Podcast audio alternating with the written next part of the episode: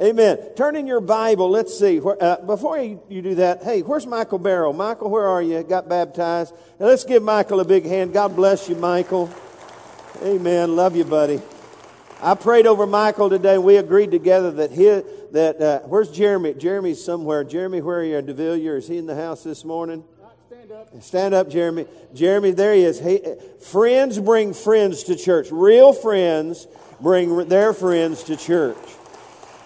And I prayed over Michael that he would influence his friends and more. That's the way it works. Amen. God bless you, Michael. Praying for you, brother. Amen. Give him one more little God bless you. Amen. Now my turn. Turn in your Bible to Acts chapter 2. Not only is it Memorial Day weekend and we sadly released many of our friends and family to be with friends and family during the holiday weekend. We understand that, and so we're glad you're here today. Look at your neighbor and say, I'm glad you made it. Tell somebody, I'm glad you made it today. I really am. I'm glad you made it. But today is not only Memorial Day weekend, it's Pentecost Sunday. You couldn't quite tell. That was some fake Pentecostals in the house. I said it's Pentecost Sunday. Amen. And there's a lot to say about Pentecost Sunday, and I'm going to share some things with you. I'm going to help you understand Pentecost in just a little bit. But it certainly fits within our series, Doomsday Preppers, Preparing Your Life and Family for the End of Days. And you'll see that in just a few moments. Now, I wish I could go back and share with you all the different things we've talked about in the last. This is number 9. I think it's the 9th in a Sunday morning series about preparing your life and family for the end of days. And so there's been a lot to say, and I would encourage you. I would behoove you. Another King James word, I would beseech you. I would, anybody else, think up another name. I would ask you to go back and get on our website. Many of these are video. You can watch them by way of video if you so desire. I think all of them. I would encourage you to go back and catch up. In fact, how many of you ever do any podcasting? You ever listen to podcasts? Come on, young preppies. Where's the podcasters? Lord, let me see your hand. Okay. You can podcast these things in audio, and so they're on iTunes. I would encourage you to just catch up and just realize that, hey, Jesus Christ wants us to be ready for His soon coming return. Look at your other neighbor and say, Jesus is coming back again. He really is. I said Jesus is coming back again, and we need to be ready for His return. We've talked about the importance of the Holy Spirit in our life in this series, but because it's Pentecost Sunday, I want to just really kind of go in depth and just allow you an opportunity to let the Holy Spirit come upon you anew and afresh. How many of you could use a fresh outpouring of the Holy Spirit in your life? I believe that's possible for us today. Acts chapter 2, if you're there, say, I'm there, Pastor. Acts chapter 2, let me read a few verses. It says, when the day of Pentecost was fully come, they were all with one accord in one place, and suddenly there came a sound from heaven as a rushing mighty wind, and it filled the whole house where they were sitting. Then there appeared to them divided tongues as of fire, and one sat on each of them, and they were all filled with the Holy Spirit, and began to speak with other tongues as the Spirit gave them utterance. Now you know that as that happened, the declaration and the experience of Pentecost began to bleed out into the public square. So much so that a great crowd gathered, and Peter gets up and he preaches the first Pentecostal message. And you know there must have been quite a few folks there, because 3,000 plus people got born again that day. How many of you know that's a great start to the local church? Amen. And so we see two things about it. I want you to understand the outpouring of the Holy Spirit at the day of Pentecost. Number one, marked the birthday of the church. Everybody say, happy birthday, church. It marked the birthday of the church. And so today we celebrate the birthday of the church of the Lord Jesus Christ throughout all the earth. And so you may or may not have realized that, but it's the birthday of the church. But also, not only does Pentecost Sunday mark the birthday of the church, Pentecost Sunday marks the beginning of the end. Now that, you got to realize that. Happy birthday. Now you're telling me it's the beginning of the end. Well, what did Peter do when he got up to preach there on Pentecost Sunday? He turned to Joel chapter 2, and he quoted Joel 2, where it says this, in the last days, somebody say in the last days. In the last days I will pour out my spirit upon all flesh. And your sons and daughters shall do what? Prophesy. And your young men shall see visions, and your old men shall dream dreams. In verse 18, and on my men servants and my maid servants I will pour out my spirit in those days, and they shall prophesy. He's talking about the end of days, so you need to realize that Pentecost marks the beginning of the end. We're living in the last days. How many of you knew that? This is the last days. The birth of the church also gave birth to what is called the last days. In other words, the church was born for this. Amen. You do realize we were born to walk through and to make our greatest impact for the kingdom's sake as the church. The church is God's idea. God came and on Pentecost Sunday empowered the church for a kingdom purpose. And so this morning, I want to help you understand Pentecost just a little bit. The first thing I want you to see is that Pentecost was a promise from God. God promised us that He would come by way of the Holy Spirit. In fact, Jesus promised this. If you're in Acts chapter 1, look in verse 4 and 5. The resurrected Christ, it says, being assembled together with them, He commanded them not to depart from Jerusalem, but to wait for what? Somebody say the promise of the Father. See, God had a plan all along that when Jesus was to ascend to heaven, and by the way, in verse 12, verse 10 and 11, 9, 10, 11, He ascends into heaven. But He had told His disciples even before that He wouldn't leave them comfortless, that He would send them, He promised them another comforter, another helper, and that is the Holy Spirit. You see, by way of the Holy Spirit, the anointing of God can empower the church around the world, and not just through the ministry of the Lord Jesus Christ while He was on planet earth. It's a promise from God. He said that you would receive or wait for the promise of the Father. And He said, you have heard from me. For John truly baptized with water, but you shall be what? Baptized with the Holy Spirit not many days from now. And so it's a promise from God. How many of you want all the promises of God? You know, we want the promise of protection. I want the promise of the power of the Holy Spirit and His presence in my life. He promised us, and He wants us to be filled with the Holy Spirit.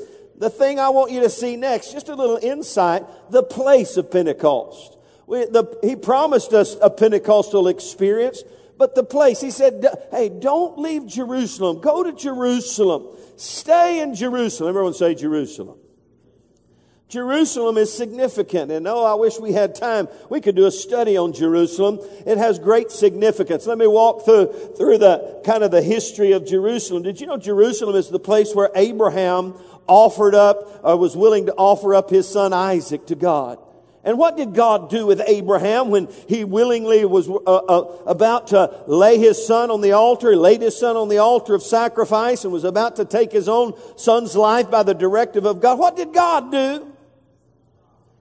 He provided a ram. He provided a sacrifice. Somebody say, thank you, Jesus. That's where Jerusalem began. And so even prior to that, we see a picture. How many of you know Abraham and Isaac? That's a picture of the sacrificial lamb that is about to come.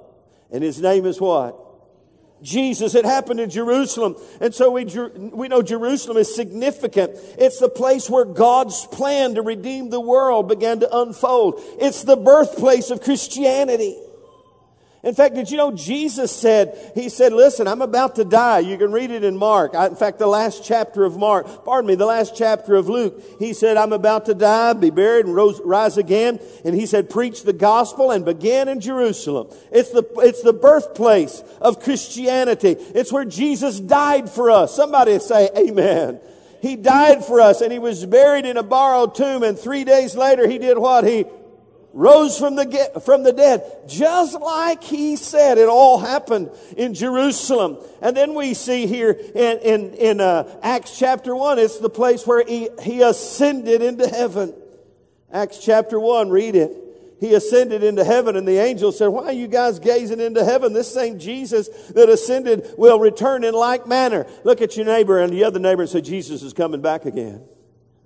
He really is. And Jerusalem has great significance. It's the place where the church was born. It's the place where Pentecost Sunday happened and the power of the Holy Spirit was poured out and God's plan began to be revealed. And He revealed that His plan to save the world from their sins was to be imparted and delivered through the church that was to be empowered by the Holy Spirit. And then one last thing that hasn't happened. It's the place where Jesus will come again.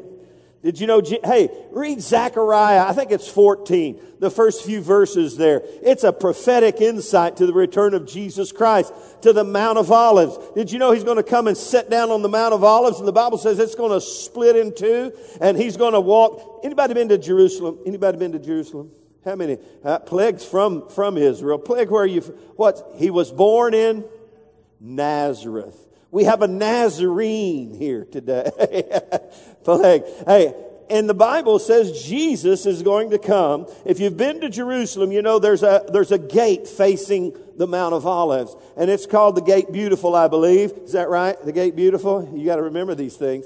The Gate Beautiful. And I've been there and it's sealed up. You can't go through. But the Bible says when Jesus comes back into Jerusalem, the mountain's going to split to the north and the south, and He's going to walk right through. And I don't know what's going to happen to that gate, but He's going to walk through that gate. And forevermore, King of Kings and Lord of Lords. That all happened and will happen in Jerusalem. We need to embrace that, really. You need to understand Jesus is coming back again. And we've looked through this series, just place after place after place, especially in the New Testament. But we see prophetic insight of His return that Jesus is coming back again. Did you know planet Earth is the shortest amount of time you'll ever live anywhere? It really is. And so, to understand Pentecost, you need to understand not only that it's a promise and that there's a place where Jesus will come back again. It's where He birthed the church, and where He's coming back again is in Jerusalem. But then we look at the plan of Pentecost. What was this all about? What's the plan? God had a plan. Well, in Acts chapter 1, verse 8, we see the plan is this. He said, after the Holy Spirit has come upon you, look at it. When the Holy Spirit has come upon you, you'll receive what? Somebody say power. Come on, say it out loud, power. You'll receive power to be my witnesses in Jerusalem, Judea, and Samaria, and the uttermost parts of the earth. The plan of God is for the Holy Spirit to come upon the church. That includes you and me, so we can be empowered to fulfill the plan of God. And that plan of God is to be a witness in Jerusalem, Judea, and Samaria, and the uttermost parts of the earth. It's so the world can be saved. Amen. In fact, the last part of the prophetic declaration from Joel chapter 2 in verse 21. It says, it shall come to pass that whoever calls on the name of the Lord shall be what? Saved. You see, Pentecost is for the purpose of people being saved. You say, well, I got saved before I got Pentecost. But the reason you got Pentecost is so others can be saved. That's the reason God wants to fill us all and baptize us all in the power of the Holy Spirit. It's for the purpose of people being born again and the plan of God to begin to be unfolded before our midst. In fact, verse 36 of Acts chapter 2, we see it unfolding. He says, therefore, let all the house of Israel know. This is Peter's coming to the climax of his message. Let all the house of Israel know that God has made this Jesus whom you crucified, both Lord and Christ. And when they heard this, they were cut to the heart and said to Peter and the rest of the apostles, men and brethren, what shall we do? Then Peter said to them, repent and let each of you be baptized in the name of Jesus Christ for the remission of sins, and you shall receive the gift of the Holy Spirit. That's the plan of God. In fact, Jesus, if you go back to Matthew 24, remember Matthew 24, we've been there, we camped out there. Matthew 24 and 25, it's Jesus talking to His disciples after they asked three key questions because He had prophesied the destruction of Jerusalem. They said, when will these things be? Most people, that's what they want to know. When you start talking about Jesus coming back, well, when's it going to happen? He said, I'm not going to tell you. Look at your neighbor and say, he's not going to tell us. How many of you know if you knew the day, you would just sit around and wait and then repent right before that day, right?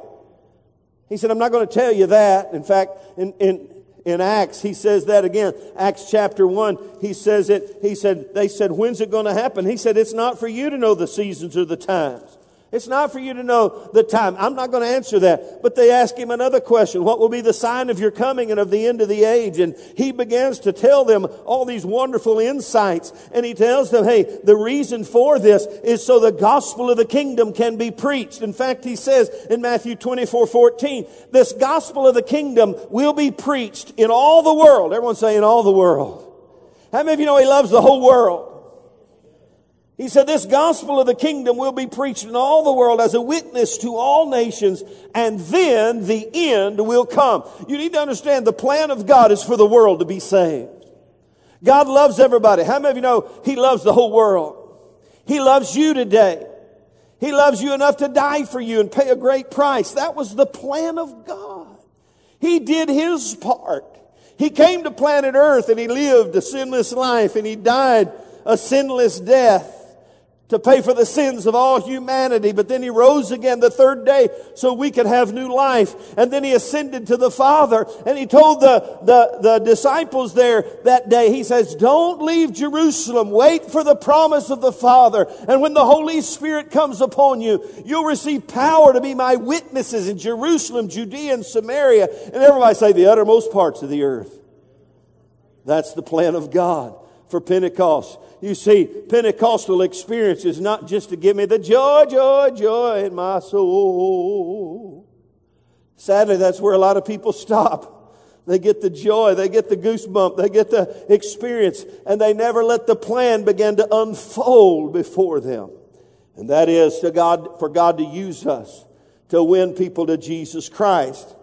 Now, let's talk about this. Let me help you understand Pentecost a little more. Not only the plan of Pentecost, but let's talk about the people of Pentecost. Who is this for? Well, Acts chapter 2, we just read it for you. Certainly, it was for the New Testament church there as the church was born on Pentecost Sunday. They all were filled with the Holy Spirit and began to speak in tongues as the Spirit gave them utterance. But if you looked on into the book of Acts, you'd find in Acts chapter 8, in Samaria they received the baptism and the infilling and the outpouring of the Holy Spirit. It's kind of interesting. What did Jesus say in Acts chapter 1, verse 8? You'll receive power to be my witnesses in Jerusalem, Judea, and somebody say Samaria. And then the uttermost parts of the earth. I believe that God specifically spoke about Samaria because how many of you realize Samaritans were like the outcasts to the Jews? It's like the nobodies of the world. And how many of you know Jesus, and I think it's John 4, he must needs go through Samaria. You know what that tells me? God loves everybody. He wants everybody to be saved. He wants everybody to be filled with the Holy Spirit. It doesn't matter what others think of you. Red and yellow, black and white, we're all precious in His sight. And so the people of Pentecost were not only the Jews there in Acts chapter 2, but we see the Samaritans that they began to receive the outpouring of the Holy Spirit. And then Acts chapter 9, Paul the apostle, or Saul, who was later called Paul, he was a persecutor of the church. He believed he was serving God by killing Christians. Have you heard that in the news lately? I said, have you heard that in the news lately? Did you know we're modern day witnesses of last days prophetic fulfillment? And Paul was a persecutor of the church. Was in hearty approval of the killing of Christians. And you know the story how God smote Paul and how he eventually there in Acts chapter 9 was filled with the Holy Spirit. And then he writes later, hey, I thank God I speak in tongues more than y'all. He got it. Everybody say he got it. And then Acts chapter 10, and this is interestingly enough, 7 years after Pentecost. Acts chapter 10 is 7 years after Pentecost, and we see the Gentiles being born again and filled with the Holy Spirit. I would encourage you to read Acts 9 and 10. It's a great story of God's supernatural work in the lives of His people, in the lives of Peter, and in the life of a guy named Cornelius, who was a devout man who prayed to God always, but he was not a Jew. He was not officially in the family. And read that story. It's a dynamic story of how the Holy Spirit came upon the Gentiles. Any Gentiles in the house today? I'm a Gentile. Anybody want to know what a Gentile is? Everybody that's not a Jew. And the Holy Spirit was poured out upon the Gentiles. In fact, I think it was Beverly, and I've been to Israel 2 or 3 times. I've been to Caesarea by the sea. I stood within 200 yards or so of where the Holy Spirit was poured out upon the Gentiles. And Peter's preaching, he's so enamored with the fact that God, in fact, he had to have a vision from God to go to these Gentiles and preach to them. He had a vision and a dream, and so he's there under the directive of the Holy Spirit. And in the middle of his message, the Holy Spirit is poured out, and they began to be filled with the Holy Spirit, interrupted the preacher's message. That's okay with me if you want to do that today, because that means you're sensitive to the Holy Spirit. So we see the Gentiles being filled with the Holy Spirit. And then if you go all the way over to Acts 19, you may or may not realize it, but in Ephesus, 24 years after Pentecost Sunday, the church in Ephesus, it says that they didn't even know there was such a thing as the Holy Spirit. In fact, if I had time, I'd go. There's 2 or 3 of these places, I think it's in Samaria and in Ephesians, when they heard that revival was breaking out, they sent the apostles to go and make sure that they got the power of the Holy Spirit in their life. In fact, Paul asked the Ephesians in Acts 19, you can read it later, he said, have you received the Holy Spirit since you believed? They said, we don't know what you're talking about. And he prayed for them that they would receive the Holy Spirit. So let me say this about the people of Pentecost. That's everybody. Every believer, every person who confesses the name of Jesus should have a Pentecostal experience. You should be baptized in the Holy Ghost and operate in the power of the Holy Spirit. In fact, here's what Peter said there in Acts chapter 2 when he's preaching. He said, this promise is not only for you, but for your children and your children's children. How many of you know our kids need to be baptized in the Holy Ghost? Our grandchildren need to be baptized in the Holy Ghost. You think, hey, they need to be saved, amen, but you get them saved and then get them filled with the Holy Spirit. Mom and Daddy, you need to be baptized in the Holy Spirit. The last thing you and I need is children who don't have all they need to face the trouble and the trauma of these last days. That's why we see the disciples going to these different places. When they heard that people were being born again in Samaria, they sent disciples, and here was the commission. You go make sure they get full of the Holy Ghost.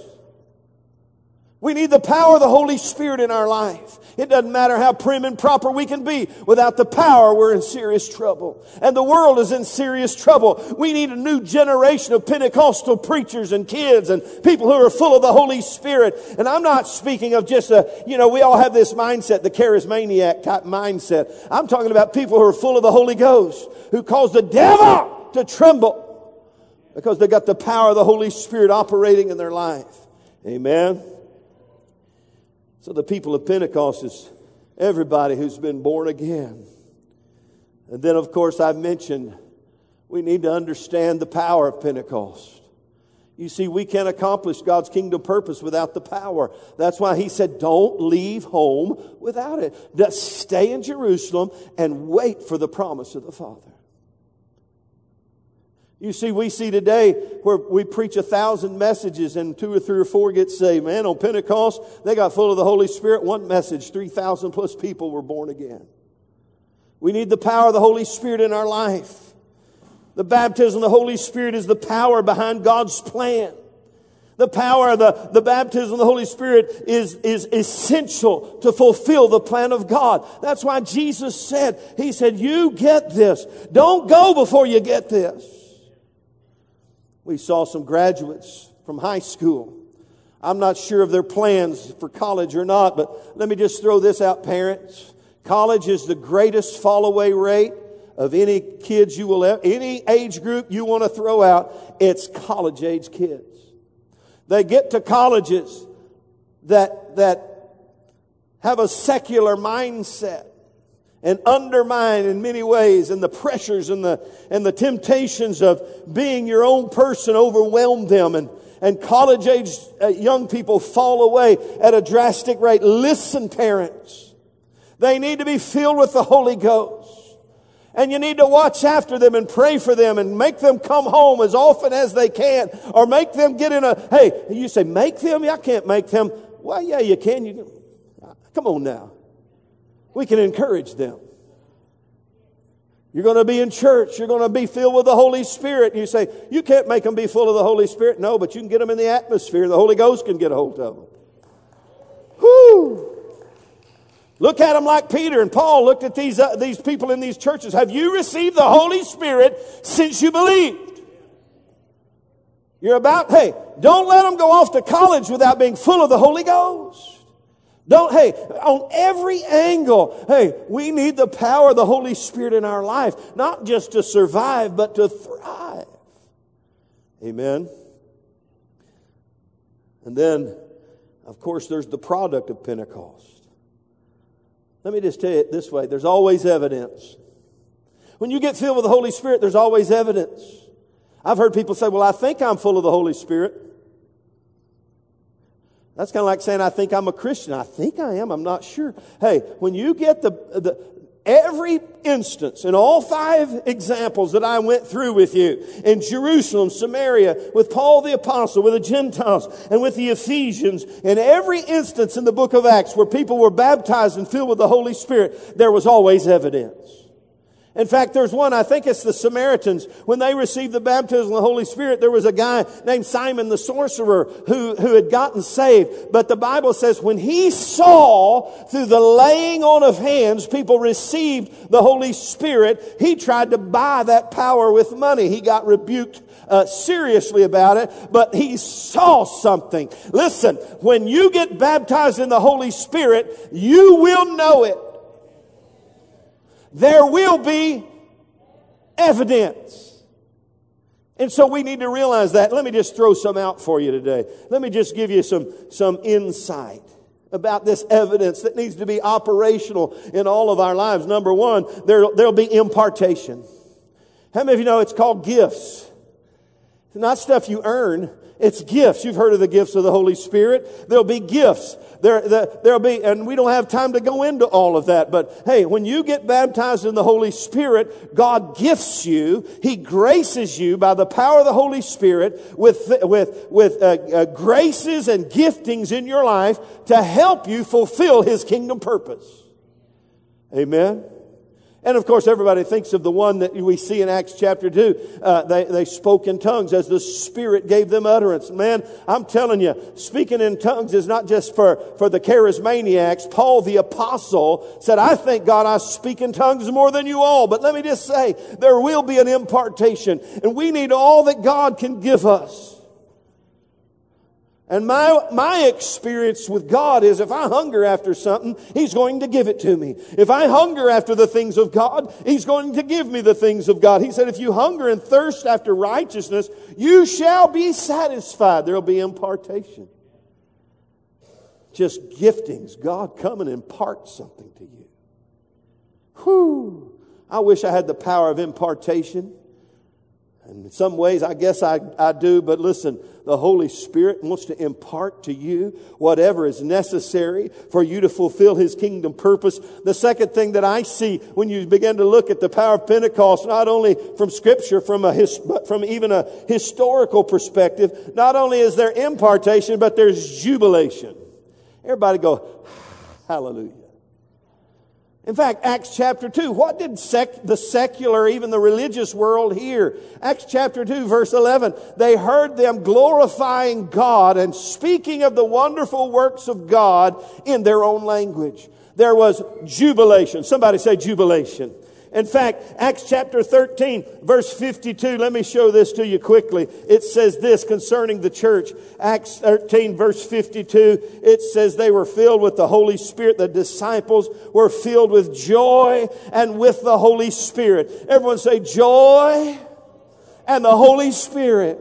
It comes hand in hand. When you get filled with the Holy Spirit, any religiosity falls off of you. The religious mindsets fall off of you, and you just get happy. How many of you know the whole world needs a good dose of happy?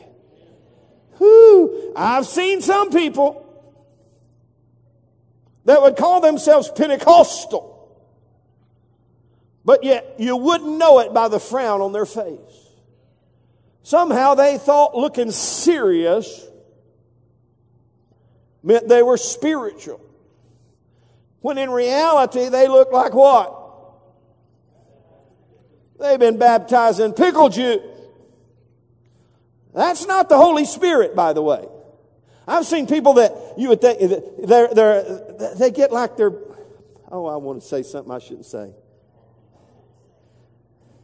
But what did you say? Don't say it? Oh, okay. They look like they're having issues. I'll say it that way. I'll move on. You know what I'm talking about. And that makes the world go, ooh, if that's Pentecostal, I don't want any part of it. But let me tell you something. The whole world wants a good dose of joy.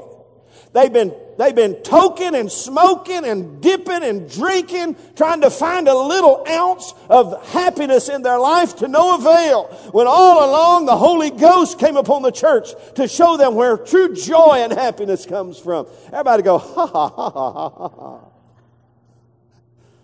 She got it. Y'all just faking it. You can fake it till you make everybody go, ha, ha, ha, ha, ha, ha. I'm happy. Amen. Let me ask you this question and I'll move on. How many of you, when you got filled with the Holy Spirit, the spirit of depression came upon you? How many of you, when you got baptized, filled with the Holy Spirit, something rose up on the inside? And the joy of the Lord began to roll out of you, and the jubilation and the praise and the glory of God. How many of you can say, that's what happened to me? Whew, that's what happened to me. Whew. Hey, listen, there's always evidence. And if you got a depressed spirit, the Holy Spirit's not in charge. If you struggle all the time with sadness and sorrow and issues, and you got a furrowed brow, you need the baptism of the Holy Ghost in your life. It brings impartation, jubilation, and I love this one, liberation. Everybody say, glory, hallelujah. There's a liberty that comes when you get baptized in the Holy Spirit. In fact, 2 Corinthians 3, verse 17, it says, where the Spirit of the Lord is, there is what? Where the Spirit of the Lord is, there is liberty. And we find the church all hung up in so many different ways and trying to figure out how to shake loose from this and shake loose from that. Jesus said, I came that you might have freedom and liberty, and He will bring liberty. And He said, by the power of the Holy Spirit, where that Spirit is, there will be liberty. How many of you, let's be honest, how many of you struggle with things that bind you from time to time? Come on. Hey, the Holy Spirit will set you free. I'm not joking you. You get full of the Holy Spirit and you'll begin to shake. Those things will just begin to fall off of you. Think of Peter. Peter went from a fearful person to a faith-filled person. Peter went from a denier to a declarer. He was transformed and changed and liberated by the power of the Holy Spirit. And that leads me to the fourth insight and product of Pentecost or evidence. It's not only liberation, but transformation. And all of us need some things to change in our lives. And listen, God loves you enough to keep you from being the same. He doesn't want you to stay the same. Look at your neighbors. God doesn't want you to stay the way you are. He wants you to be transformed. that passage of Scripture in 2 Corinthians 3, where the Spirit of the Lord is, there is liberty. And then verse 18, he says this, we all with unveiled face, beholding as in a mirror the glory of the Lord, are being transformed. Somebody say transformed. From glory to glory, that means level to level, as by or by way of the Holy Spirit in our life. Listen, the Holy Spirit will change your life. We try to change things. You can't change you might change the way you dress. You might change the way you talk. You might change the way you act for a season. But understand something.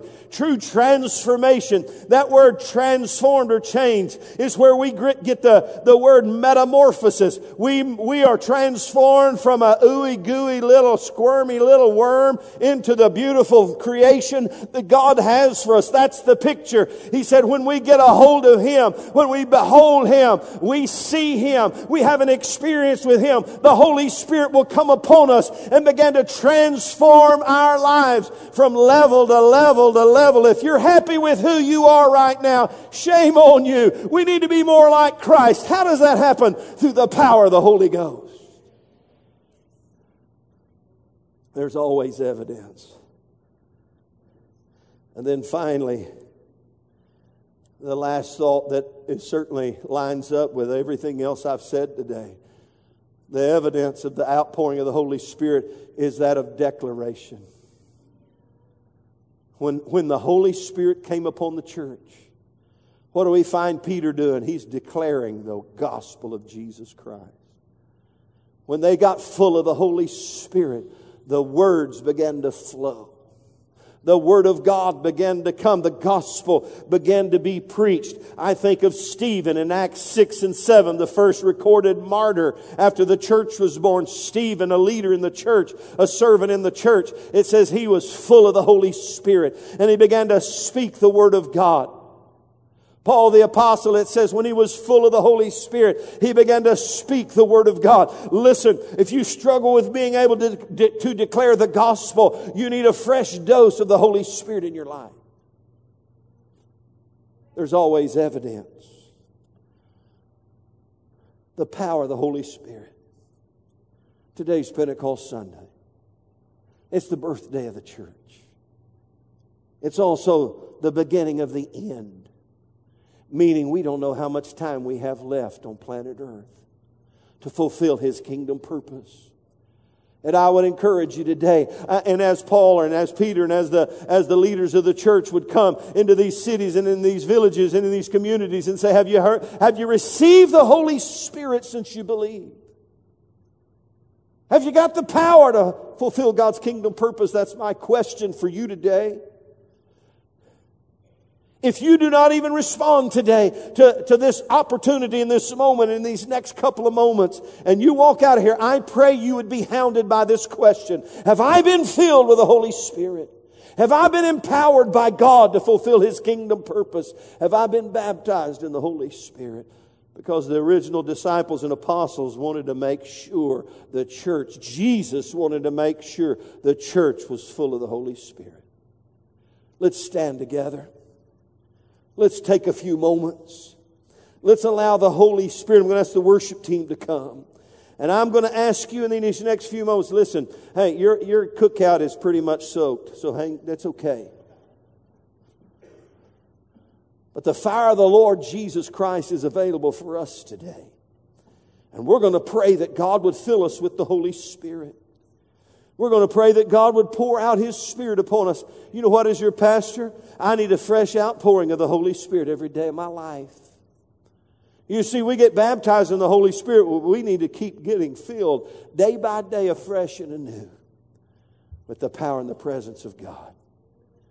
With every head bowed and every eye closed as we prepare our hearts today, if you are not a Christian, you can be born again. If you've never given your life to Christ, you can be born again. And as these that heard on Pentecost Sunday, they were saved and then they were filled with the Holy Spirit. If you're here today and you can say, Pastor, I just don't know if I know Him. I don't know if I belong to Him. I don't know if I've been born again. If that's you today, I want to pray for you before we do anything else. If you've never been born again, with every head bowed and every eye closed, lift your hand and say, "That's me, Pastor. I want to know for sure that I belong to Jesus." Anyone here? Lift your hand and just wave it at me. I'm going to pray for you right where you are. Anyone? Finally, all of us need to be filled with the Holy Spirit. If you've had an experience with the Holy Spirit, if you've been baptized in the Holy Spirit, hey, you know what we need? A fresh outpouring of the Holy Spirit in our life. If you've never been filled with the Holy Spirit, you know what you need? You need to be baptized in the Holy Spirit. Jesus told his disciples that he loved there in Acts chapter 1, verse 4 and 5. He said, "You'll be baptized in the Holy Spirit not many days from now." And I want to declare to you that God wants to baptize us all in the power of the Holy Spirit. It's Pentecost Sunday. What a great day to be filled with the Holy Spirit. Let's just invite him here with us today. As our worship team leads us today, let's just stir up in our hearts a receptivity to the things of God, a receptivity to the power of the Holy Spirit and the flow of the Spirit in our hearts. Holy Spirit, you are welcome here. Yes, you are, Lord. Come flood this place and fill the atmosphere. Your glory, God, is what our hearts long for. To be overcome by your presence, Lord. Holy Spirit, you are welcome. Flood this place and fill the atmosphere. Your glory, God, is what our hearts long for. To be overcome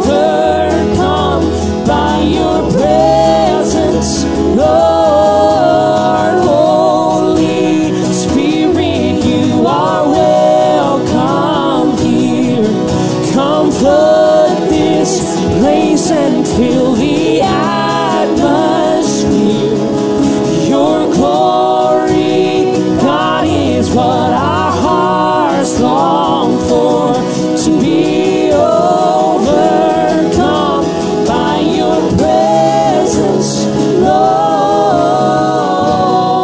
Holy, your presence.